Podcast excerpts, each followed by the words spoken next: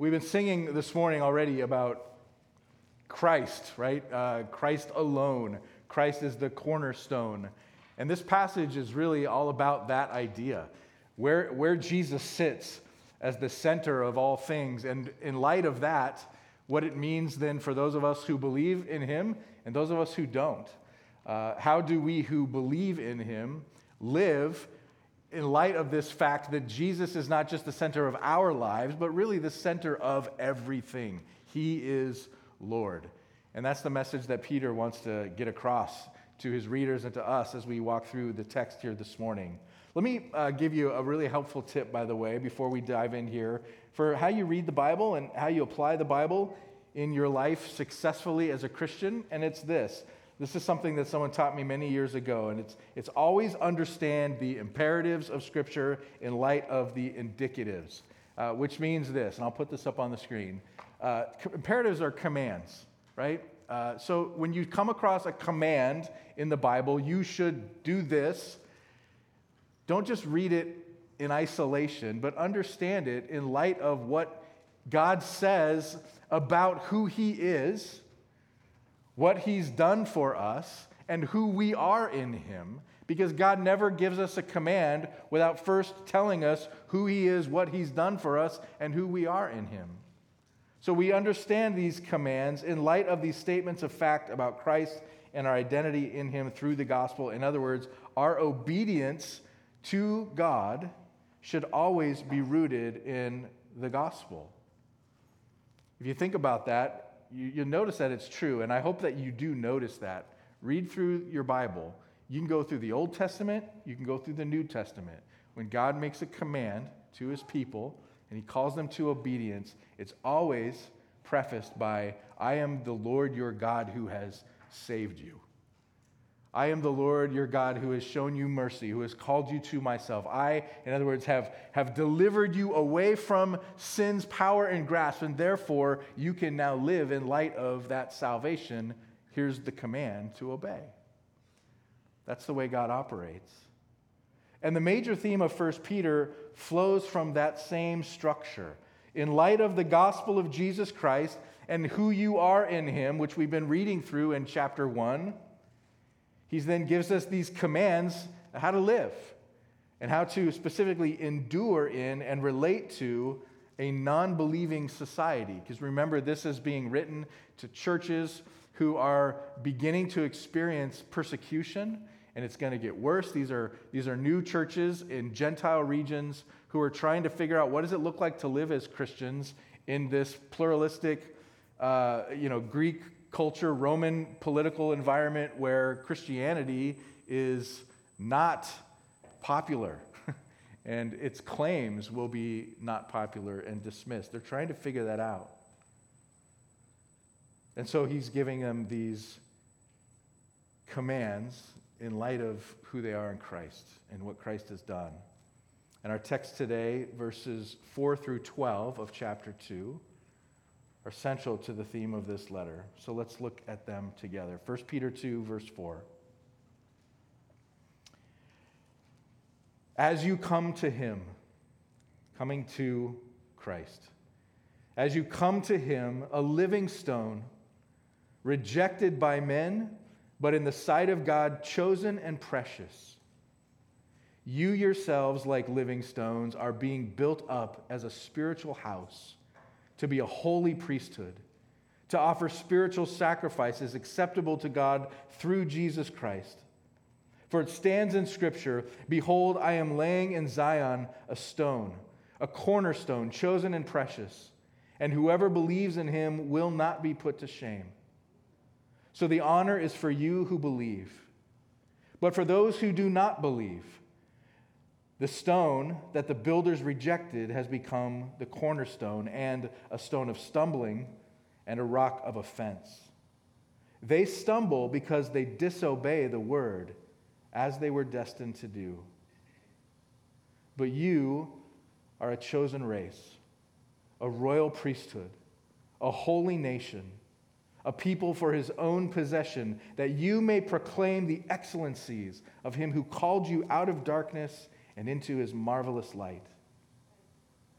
Once you were not a people, but now you are God's people.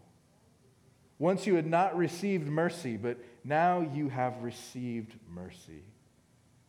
Beloved, I urge you as sojourners and exiles to abstain from the passions of the flesh, which wage war against your soul. Keep your conduct among the Gentiles honorable, so that when they speak against you as evildoers, they may see your good deeds and glorify God on the day of visitation.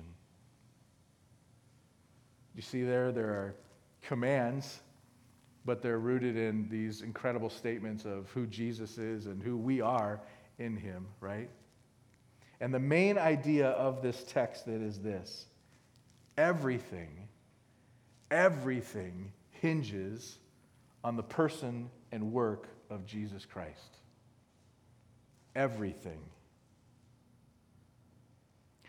I'm going to give you the indicatives, and then we're going to talk about the imperatives. So we're going to walk through what's been stated as statements of fact about who Jesus is, who believers are, and who non-believers are. That's our first category this morning. And then we'll follow that up with the commands then on how we live as believers. So in the indicatives, what is true about Jesus, the church, and the non-believing world? This is what he says in verses 4 to 10, but look back at verse 4 again. As you come to him, a living stone, rejected by men, but in the sight of God, chosen and precious. This is a description of who Christ is. What's the indicative of Jesus? What does it say about him? He is this living stone, rejected by men, but in the sight of God, chosen and precious. Christ is the living stone. He is the cornerstone. What is a cornerstone for? Not many of us are probably in construction or masons, but a cornerstone is for a building, right? If you're going to build a building, you start by laying this first stone, this cornerstone, and then you build out from there. The Old Testament references that Peter makes here come from Isaiah 28. They come from Psalm 118, which Christine read earlier. And they come from Isaiah chapter 8. And all of those texts talk about this cornerstone idea and the temple of God, and they equate the temple of God with Jesus Christ. He is this living cornerstone. The temple, of course, was what? It's where God dwelled on earth with his people. It's the place where he pitched his tent among us, or among Israel, we should say, to be more accurate. And so Jesus comes along, and Jesus is the Word made flesh, and he becomes the fulfillment of this temple promise, God with his people. Jesus is called Emmanuel, right? God with us. And by depositing his Spirit in those who are believers, his disciples, Christ and the church together form what the New Testament now calls this temple of God. The old temple is gone. And the new temple is Christ and his people. He is the cornerstone, and we are the building blocks that are building up this spiritual house. We see that here in verse 5. But he's revealed to be the cornerstone, right? Everything hinges on him. He had to be, as the cornerstone, just what a cornerstone has to be, and that's this. First of all, it has to be chosen. It has to be choice. You have to go out and choose the perfect stone to begin your building project. Perfect. Jesus is perfect in the sense that he is supremely loved and supremely exalted by the Father who has given him the name that is above every other name. And he has demonstrated that perfection through his perfect obedience to death on a cross. And a cornerstone has to be perfectly level, and it has to be just at the right angle for all of the other stones to build off of, to be laid from it properly. It has to be true, and therefore the building can be true and sound. And so Jesus is revealed to be that perfect, true stone, that living stone, because he's the living, resurrected Lord. So what Peter has in mind here is he has the completed work of Christ through the cross and the resurrection. And it's important that this choice stone of God will have one of two reactions then from human beings, from men and women in the world. He'll either be received. He says here, as you who believe as you come to him, he'll either be received or he'll be rejected. Because we're told here that others will reject him. What he's telling us about Jesus Christ is of utmost importance here. Everything hinges on him. Everything. He is the cornerstone. Not just of the church, supremely of the church, but of everything. And everyone then has to respond to him as that cornerstone. We'll either receive him or we'll reject him. He's giving us here a biblical worldview, a way to understand the whole world. It all hinges on Jesus. What will you do with him? So that's what we're told about who Christ is. And then we're told something about who are the believers in Christ, who are the church, and who are we in Christ, church? Well, first of all, we're told here that we are now the people of God. We have received mercy, we're told in verse 10. He says, once you were not a people, but now you are my people. Once you had not received mercy, but now you have received mercy. He's looking back to Hosea chapter 1 here, where God has named Hosea's children. And he names them Lo Ami, not my people, and Lo Ruhamah, not mercy, not receiving mercy. But he's saying, now you're renamed. You are the people of God. We're chosen by him. We're a chosen race. We're a people for God's own possession, verse 9. And we're living stones. We're identified with Jesus as being alive, like he is alive. And again, being built into a spiritual house, meaning a new culture is being formed here in this new house, this new temple of God, a counterculture, verse 5. And we're a holy priesthood. We're called out for the purpose of proclaiming his excellencies to the world, verse 9. And we're not put to shame, verse 6, but we are honored as Christ is honored, verse 7. So we're told something about who we are as believers in Christ, as he is the perfect image of God. So we as the church are the image of Jesus in the world. We point to him. We're the house that is built upon him. We point to the ultimate reality of God's worldview, the ideal, because we point to the perfect image, Jesus. That's who the church is. And then we're told something about the non-believing world. Who are they? They're those who stumble over Jesus. They're those who are disobedient. They reject him. Why? Because they stumble over his gospel, because they were destined for disobedience. We see that in verse 8. They stumble because they disobey the word as they were destined to do. Why? Because what does the gospel demand of us? If Jesus is the cornerstone, if he's the center upon which everything else hinges, we have to then deny ourselves and say, I'm not that stone, right? I'm not the one whom my whole life revolves around and who everything hinges upon. I have to deny myself, take up my cross, and follow him. He's the cornerstone. And that's the most difficult thing for a human being to do. It's impossible for a human being to do apart from the grace of God. The dominant worldview, that which rejects Christ, is destined for failure and judgment precisely because it sees who he is and it can't receive him. Non-believers stumble over him and miss out on God's redemption through him because they can't give him that place of centrality.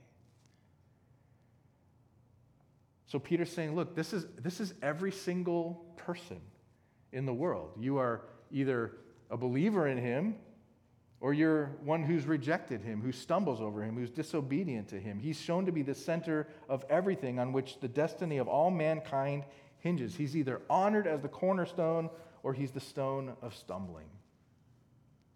So those are the indicatives of the passage. And in light of that, then, this reality, he gives us these imperative commands. How do we live as the church within a non-believing society? Look again at verse 11. It says, "Beloved, those of you who are followers of Christ, I urge you as sojourners and exiles to abstain from the passions of the flesh, which wage war against your soul, and keep your conduct among the Gentiles honorable, so that when they speak against you as evildoers, they may see your good deeds and glorify the Father on the day of visitation. How do we live as the church in a non-believing society amongst those who've rejected Christ? The first thing he tells us is that we live there as exiles. We've talked about this already, right?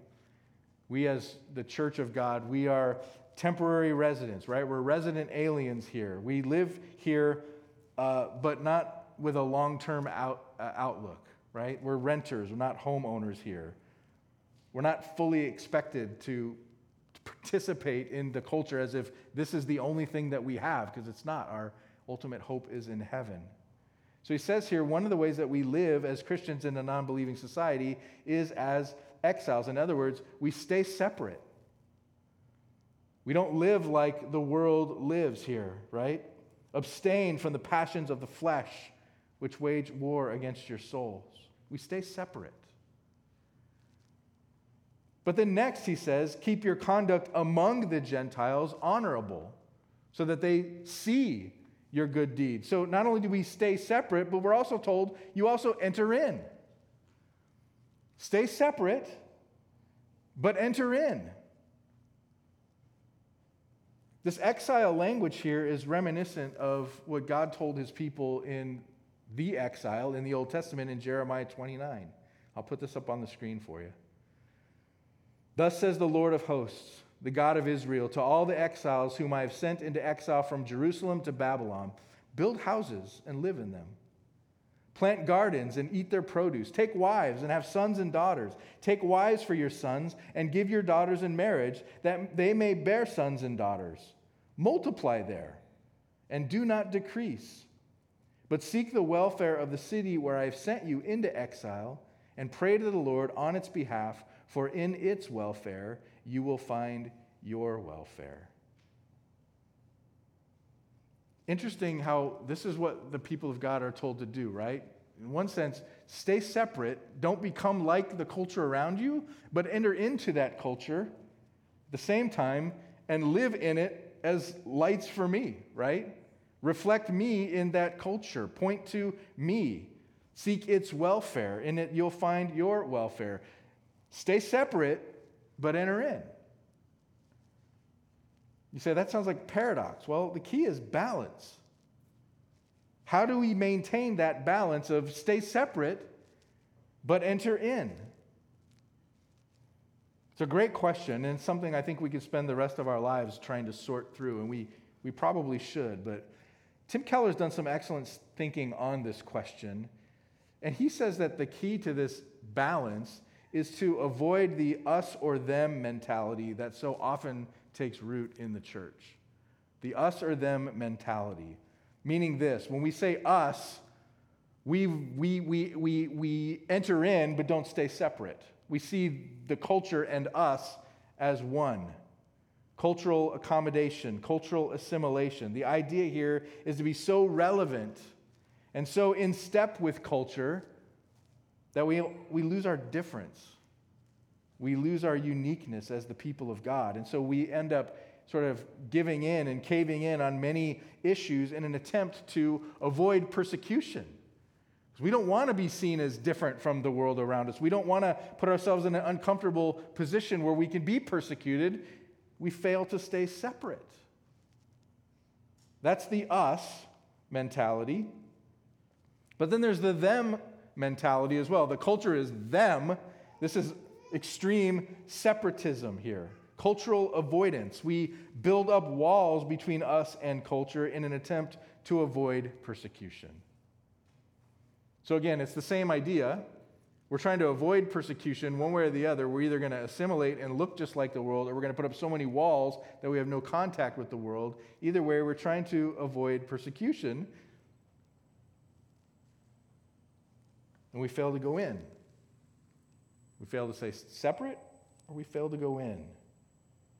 Both, though very different approaches, are kind of seeking the same thing. They're seeking to gain power by avoiding persecution.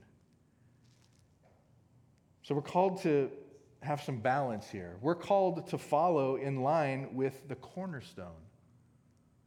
Remember? He's the cornerstone. Jesus, the one whom we are to line up with, the one in whom is the true set course in which the house should be built. And what did this cornerstone look like? He sought not power, but weakness in order to display the glory of his Father. And in his life, in the way he lived that life, he was both heralded for many good things that benefited his culture, yet also rejected ultimately for his stand against their selfishness and sin. And he suffered the ultimate persecution, the death on a cross. So Peter's calling us to look to our cornerstone and to do the same. You know, the early church was known for being radically countercultural and yet very engaging of their culture at the same time. There's lots of examples of this. I mean, the early church is far from perfect. We can read all kinds of imperfections about the early church in our New Testament pastoral epistles. But they were known, and there's lots of historical documentation of this, for being both radically countercultural yet also very engaging of their culture in lots of different ways. Here's a few of the things that they were known for. They didn't go to the blood sport games. They were deeply concerned for the poor. They valued women as equal. They mixed the races in their churches unlike any other segment of society. They didn't support military conquests. They were against infanticide. They viewed premarital sex and same-sex practices as sinful. And they claimed that Jesus was the only way to salvation, which was very countercultural against the polytheistic religion of the culture. So here we see examples of the church. Again, they were engaging in their culture, but they were very separate at the same time. They were viewed as oddball in a lot of their perspectives and their views and the way that they lived. Now here's what I want us to consider this. What happens if we were to overlay these values on modern American cultural categories? Let me throw up a new slide. Right? I didn't change anything here other than categorize some of those same things in what we would probably today consider to be what liberals do or what conservatives do, right? And by liberals and conservatives, I'm not necessarily talking just politically, although I think that would be fairly true, but theologically as well, right? It might be considered more liberal to be sort of anti-violence and to be deeply concerned for the poor and to value more of a egalitarian status or I hope this isn't just purely liberal, by the way, but to value things like racial equity. It might be considered more conservative to be against things like abortion or sexual sin or making strong statements that Jesus is the only way to salvation. Now, all these things are good and true, but we might categorize them as sort of, well, these were more liberal views and more conservative views. And here's what I want us to understand. If we go back to the previous slide and see that the early church didn't have those kinds of categories, but they were just for all of it, what does it tell us about what Christians can and ought to look like in the world? It means we don't really fit the categories, right? We don't really fit. There's a tension. And I think what Peter's trying to let us know here is there should be. The church, like Christ, represents the image of God in the world over and against the dominant worldviews. The dominant categories that the world would put out there and say, these things are good, these things are to be valued, these things are not good, these things are not to be valued. And as Christians, we're supposed to come in and say, what does the cornerstone say about these things? Regardless of what other categories may exist out there, we need to line up with him. Not fit in any worldly box, but follow in the way and the path of Christ, on whom everything hinges. Everything hinges. We have to recognize that our call isn't to dominate the world in power like every other category is trying to do, but to redeem the world in love, the way Jesus demonstrated it for us. And if we're going to do that, we have to line up with the cornerstone and live lives that point to his superior beauty and his sovereign lordship. You think about where we live. I'm going to make generalizations here, but I think they're pretty accurate. Chicagoans tend to be very okay with what Jesus and what God's word even say about compassion, about forgiveness, about justice. But they tend to hate what the word of God says about things like gender or sexuality or family, right? And you can go to other places that are the opposite of that. They'll tend to be all for what God's word says about things like gender, sexuality, and family, but not so much for what God's word says about compassion or forgiveness or justice. But as Christians, we're called to represent both and all of it. We're called to represent the things that Jesus demonstrated. And some of that will cause the world at times to say, we approve, and even to glorify God. And some of that will cause them at times to want to persecute us, just like they did with Christ.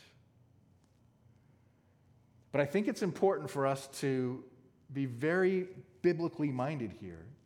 Say, if Jesus is the cornerstone, and I'm really lining up with him, then how is that going to direct the way that I live my life? And if I'm only getting persecuted, or if I'm only getting praise, I'm probably not doing it. I'm probably not living the gospel life. So how do we find the strength to endure in this tension? Again, we go to the cornerstone. We come to him. That's what it says in verse 4. Come to him. And then firstly, we have to be confronted with the question of what is my cornerstone? What is my foundation? What is my identity? What have I been anchoring myself in? What have I been lining myself up with? How have I been living my life? Is Jesus truly the center of my life, or am I more putting myself in a category like I'm lined up with these conservative values, or I'm lined up with these more liberal values, or I'm lined up with this whatever, worldly category? What is my foundation? What's my identity? Is it something of the world, or is it Christ? And what happens when that foundation, whatever it is, whatever cornerstone you've chosen, what happens when it shakes? What Peter's telling us here is that when the foundation is anything other than Christ, you'll be put to shame because it'll shake. But when our foundation is Christ, we will not be put to shame. We'll receive honor as Christ is honored. So first of all, what is my cornerstone? And then when I recognize that, and hopefully I'm pointed to Jesus as the superior cornerstone, I find him to be more precious. Remember the parable that Jesus tells about the buried treasure in the field? Right? You know that there's that buried treasure. You're going to go buy that field. You're going to do whatever it takes to make sure that that precious treasure belongs to you. If we see Jesus as the far more precious cornerstone, we're going to do whatever it takes to line ourselves up with him. He was rejected and despised, yes. But what makes him precious to us? Because he was rejected and despised for me. And he was rejected and despised for you, because you were precious to him. That's what makes him precious. So we line up with him, thirdly. He is the straight line. He's the cornerstone that I need to line up with. And if I'm lined up with him, if he's accepted, not by the world, but by the one who matters most, the Father in heaven, then I'm accepted. And I'm so affirmed in Christ that it doesn't matter if I'm misunderstood or persecuted by the world. It doesn't matter what the world thinks. Who cares if I have the acclaim of the subjects, if I have the acclaim of the King? Remember, you are honored with Christ when we line up with Him so we can suffer well. Peter says, look, the indicatives drive the imperatives. And he doesn't say it, but that's what he's laying out for us here, right? Everything hinges on Jesus. This is who He is. God's chosen one, the perfect one, the King of kings, the Lord of lords, the choice, precious stone. This is who He is. And if He's called you to Himself, this is who you are in Him. You are lined up. You're being built up as this spiritual house. So if that's who you are, church, will you fulfill your call? Will we fulfill our corporate call, church, to proclaim His excellencies in this world? How? By staying separate, but going in deeply for the benefit of society and telling them that there's a precious cornerstone that they can build their lives on too.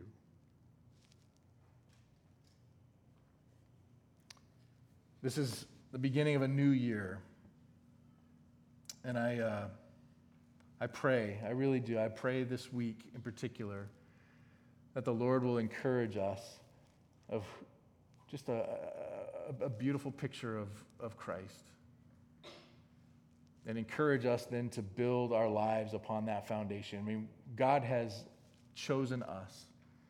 We can't undo His grace in our lives. We were reminded of that in Romans earlier as Andy read it for us. There is no condemnation for those who are in Christ Jesus. That is an awesome gospel truth, and yet it comes with a call of obedience.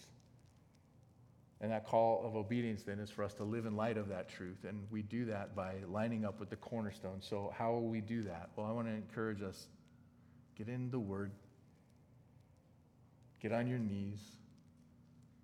Allow the Holy Spirit who dwells in us to direct our lives and to line us up according to that cornerstone so that we can proclaim His excellencies. We're the image that points to the image. And I pray that God will do something remarkable in and through us this year. So, Lord, I pray that now. Encourage us, Lord, with who Christ is. Thank You for this morning and the reminders that Christ alone is the cornerstone, that Christ alone is the one in whom our salvation is found. He is our light. He is our strength. He's our song. He's our solid rock. And Lord, thank You for the grace that You've shown to us to give us eyes to see and to receive Him for who He is. Thank You for the gift of faith and repentance that would allow us to come and to lay our lives down and say, I can't do this. I need Christ. I need my sins forgiven. I need a new heart. Lord, would You give us in this new year a renewed taste of Your goodness? Would You give us in this new year a renewed commitment to walking in light of who He is and what He's done for us, Lord? May we be a spiritual house that is strong because we're not substituting the cornerstone with anything less, Lord. Let Jesus be our rock. Let Him be our all in all. Thank You for who He is. Thank You for what He's done. And thank You for our hope in Him. I pray that in His name. Amen.